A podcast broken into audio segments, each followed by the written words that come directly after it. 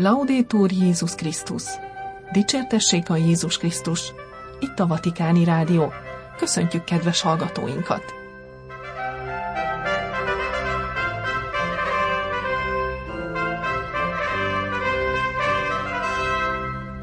A mikrofonnál Somogyi Viktória, szerdai adásunk tartalmából.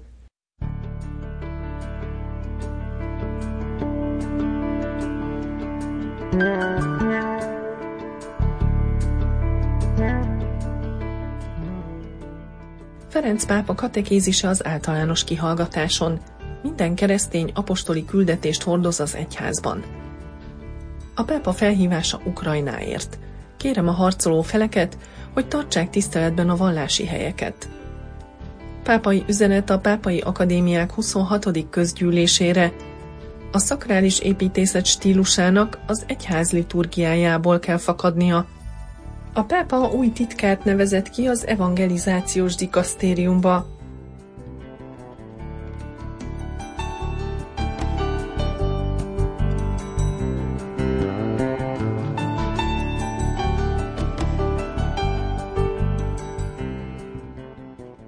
Ferenc pápa katekézise Minden keresztény apostoli küldetést hordoz az egyházban. A második vatikáni zsinat apostolnak lenni egy apostoli egyházban címmel tartotta mely Ferenc pápa katekézisét a szerdai általános kiallgatás keretében az apostoli buzgosságról és az evangelizálásról szóló sorozata keretében. A tizenkét apostol küldetésének és pálapostol hivatásának példái mellett a pápa az egyház alapvető apostoli jellegére utalt, amit a hiszek egyben meg is vallunk a zsinati tanításból pedig az apostoliság minden keresztényt érintő és a maga nemében elkötelező küldetését hangsúlyozta. A Szent Atya katekézise elején célként kerülte meg az apostoli küldetés jobb mai megértését. Az apostol szó maga a Jézus választotta tizenkét apostolhoz köt bennünket, néha egy-egy szentet jelölünk vele, vagy általánosságban a püspököket, akik azért apostolok, mert Jézus nevében indulnak. Ma siamo consapevoli che l'essere apostoli riguarda ogni cristiano? De tudatában vagyunk-e annak, hogy az apostoli küldetés minnyájunkat érint? kérdezte a pápa. Miként a hiszek egyben is megvalljuk, hivatásunk arra szól, hogy apostolok, vagyis küldöttek legyünk egy apostoli egyházban. Apostolnak lenni azt jelenti, hogy misszióba küldenek. Példaértékű és alapvető, ahogy a feltámadt Krisztus küldi apostolait a világba, erővel tölti el őket, amit ő maga kapott az atyától, és átadja nekik a lelkét. Ahogy János evangéliumában olvassuk, Jézus megismételte, békesség nektek, amint engem küldött az atya, úgy küldelek én is titeket. Ezekkel a szavakkal rájuk lehelt, és így folytatta, vegyétek a szentelket. Az apostoli lét másik alapvető szempontja a hivatás, a meghívás. Ahogy az Úr tette kezdettől fogva, magához hívta azokat, akiket akart, és azok hozzámentek. Tizenkettőt rendelt, akiket apostoloknak nevezett, hogy vele legyenek, és hogy elküldje őket hirdetni az igét. Pál a leveleiben így mutatkozik be, Pál Jézus Krisztusnak Isten akaratából meghívott apostola. Majd a római levél elején Pál Krisztus Jézus szolgája, meghívott apostol, akit az Isten kiválasztott evangéliumának hirdetésére. Hangsúlyozza, hogy ő nem emberektől, nem is ember által, hanem Jézus Krisztus és az őt a halálból föltámasztó Atya Isten által apostol. A tizenkét apostol tapasztalata és Pál tanúságtétele is kihívás elé állít bennünket. Arra hívnak bennünket, hogy ellenőrizzük magatartásunkat, a döntéseinket, mégpedig annak alapján, hogy minden Isten ingyenes meghívásán múlik. Dio ci sceglie anche per servizi che a volte sembrano sovrastare le nostre capacità o non corrispondere alle nostre aspettative. Isten olyan szolgálatokra is rendel minket, amelyek néha úgy tűnik felülmúlják képességeinket, vagy éppen nem felelnek meg elvárásainknak. az ajándékba kapott meghívásra ingyenesen kell válaszolni. A pápa a zsinat apostolikám aktózitátem határozatát idézte. A keresztény hivatás természeténél fogva apostoli hivatás is. A Lumen Gentium pedig így tanít.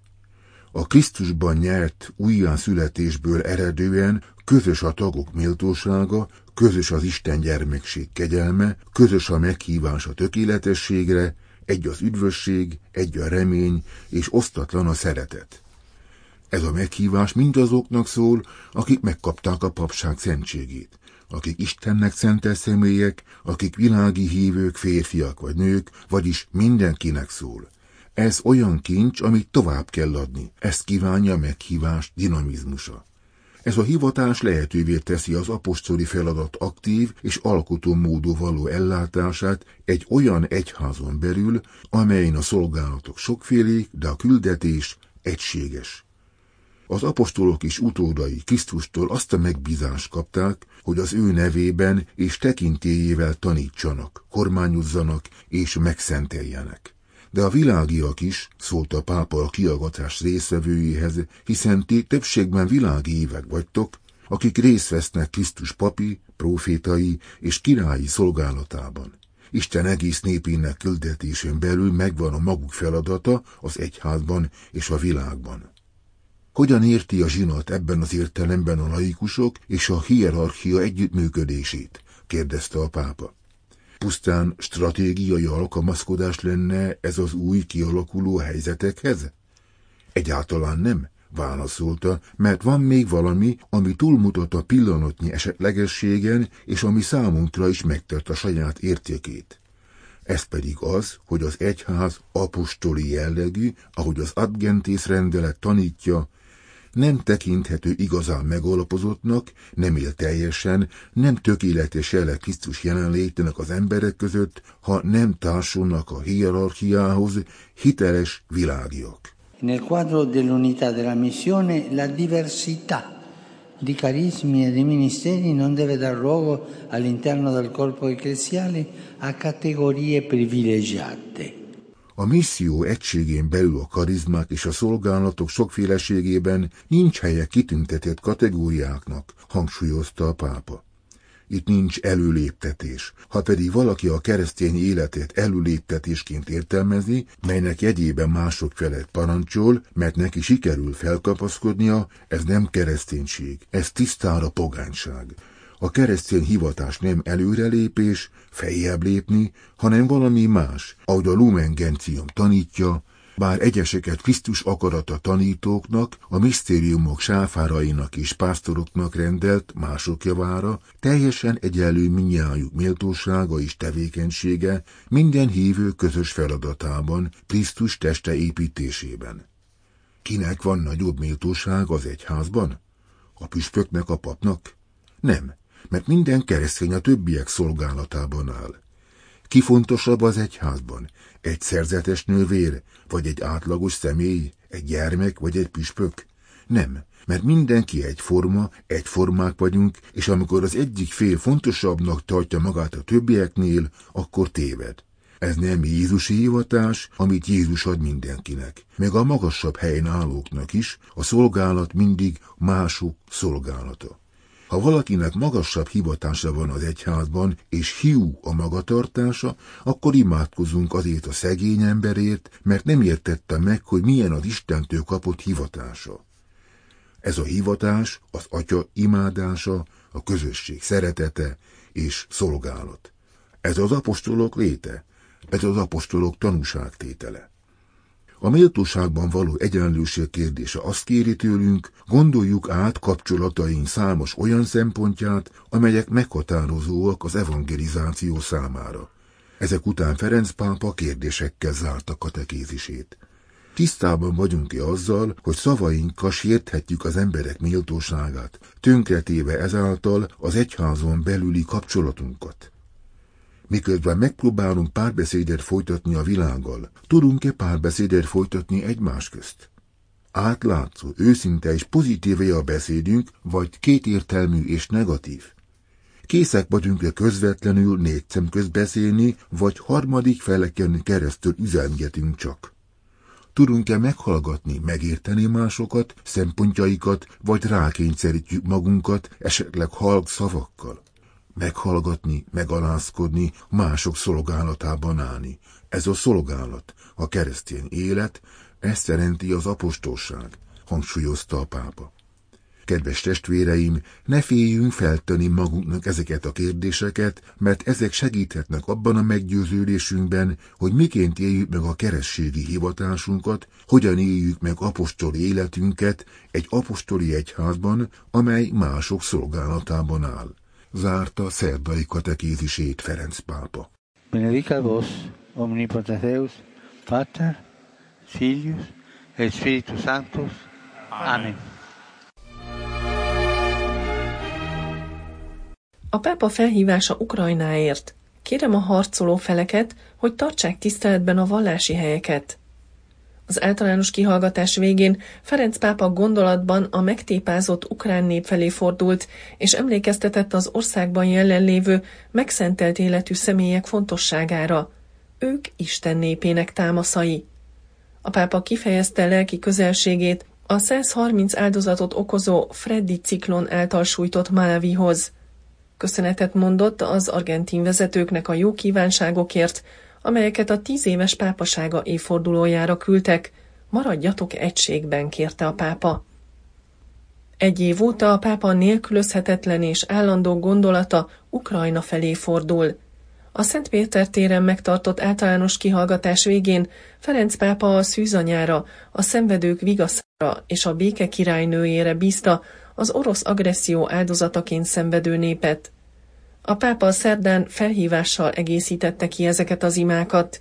Chiedo alle parti in guerra di rispettare i luoghi religiosi. Kérem a harcoló feleket, hogy tartsák tiszteletben a vallási helyeket. A pápa kiváltképpen a kievi Lavra Kolostor ortodox szerzetes nőire emlékeztetett. A pápa hangsúlyozta az országban bármilyen felekezetű, megszentelt életű személyek fontosságát. A megszentelt életű szerzetes nők, az imának szentelt emberek, legyenek azok bármilyen felekezetűek is, Isten népének támaszai, figyelmeztetett a pápa.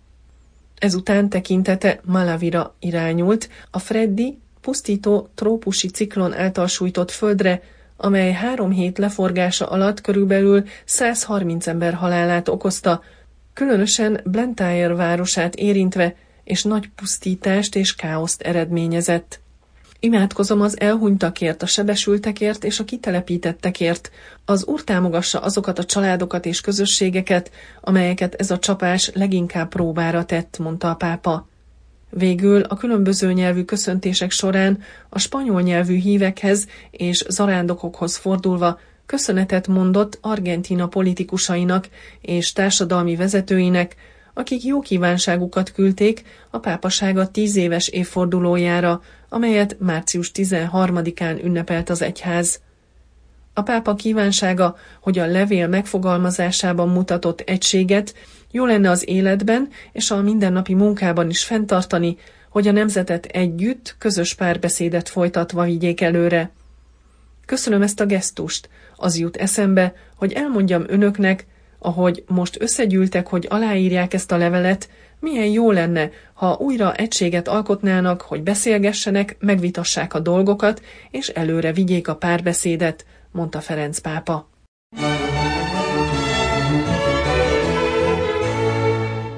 Pápai üzenet a Pápai Akadémiák 26. közgyűlésére. A szakrális építészet stílusának az egyház liturgiájából kell fakadnia. A pápa üzenetet küldött a Pápai Akadémiák 26. nyilvános ülésére. Sürgette az építészeket, hogy tervezzenek olyan szakrális tereket, amelyek az egyház liturgiájából merítenek ihletet. A pápai akadémiák március 14-én kedden tartották 26. nyilvános ülésüket. Ferenc pápa a szakrális építészet fontosságáról elmélkedett, amely az idei tanácskozás témája volt. Felidézte 2022-ben írt Desiderio Desideravi kezdetű apostoli levelét, amelyben Isten népe liturgikus képzésével foglalkozott. Ferenc pápa szerint a szakrális építészetnek törekednie kell arra, hogy újra felfedezze a szimbolikus nyelvet, és képes legyen értelmezni azt. Az, hogy elvesztettük a test és minden teremtmény szimbolikus értéke megragadásának képességét, szinte hozzáférhetetlenné teszi a liturgia szimbolikus nyelvét a modern mentalitás számára, fogalmazott üzenetében a pápa apostoli levelére hivatkozva. Mégsem lehet szó arról, hogy lemondjunk erről a nyelvezetről. Nem lehet lemondani róla, mert a Szent Háromság döntött úgy, hogy az ige testén keresztül ér el bennünket. Sokkal inkább arról van szó, hogy vissza kell szereznünk a liturgia szimbólumainak használatára és megértésére vonatkozó képességünket. A művészi és építészeti kreativitásnak az egyház liturgikus életéből és a Szentlélek működéséből is kell ihletet merítenie, nem csupán az emberi preferenciákból. A pápa szerint a liturgiának és a liturgikus teret körülvevő művészetnek mentesnek kell lennie a szubjektivizmusoktól és a kulturális elemek inváziójától.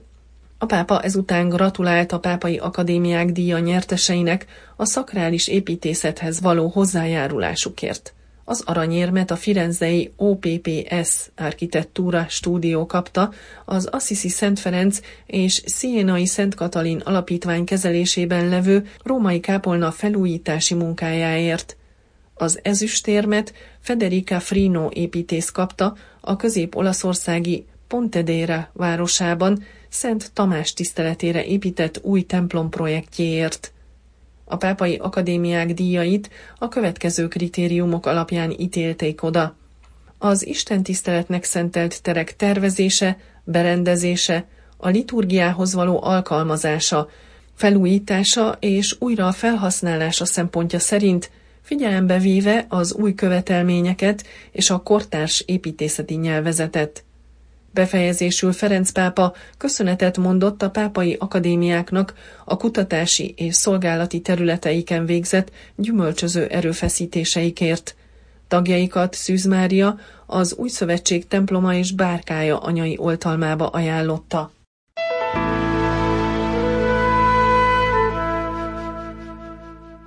A pápa új titkát nevezett ki az evangelizációs dikasztériumba.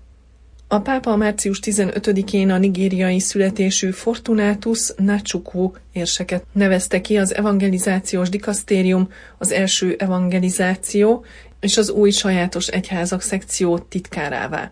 A Szentszék sajtóterme jelentette be a pápai kinevezést. Nácsukú érsek, Aquaviva címzetes érseke 2021. december 17-e óta a Szentszék állandó megfigyelőjeként szolgál az Egyesült Nemzetek Szervezete és a Genfben működő szakosított intézményei, valamint a Kereskedelmi Világszervezet mellett. A Szentszék képviselőjeként szolgált a Nemzetközi Migrációs Szervezetnél is. Az 1960-ban született Nachukwu érseket 1984-ben szentelték pappá a nigériai Umuahia egyházmegyében, majd 1990-ben inkardinálták az Abai egyházmegyébe. 2012-ben 16. Benedek nikaraguai apostoli nunciussá nevezte ki, és Aquaviva címzetes érsekévé tette. Később az Antillákon szolgált, 2017-től Trinidad és Tobago, valamint Barbados, Dominika, Jamaica, Saint Kitts és Nevis, Saint Vincent és Grenadin szigetek, valamint Guayana apostoli nunciusaként. Nácsukú érsek 2018-tól kezdve az apostoli nuncius szerepét is ellátta Saint Luciában, Grenadában, a Bahamákon, Szurináméban és Belízben.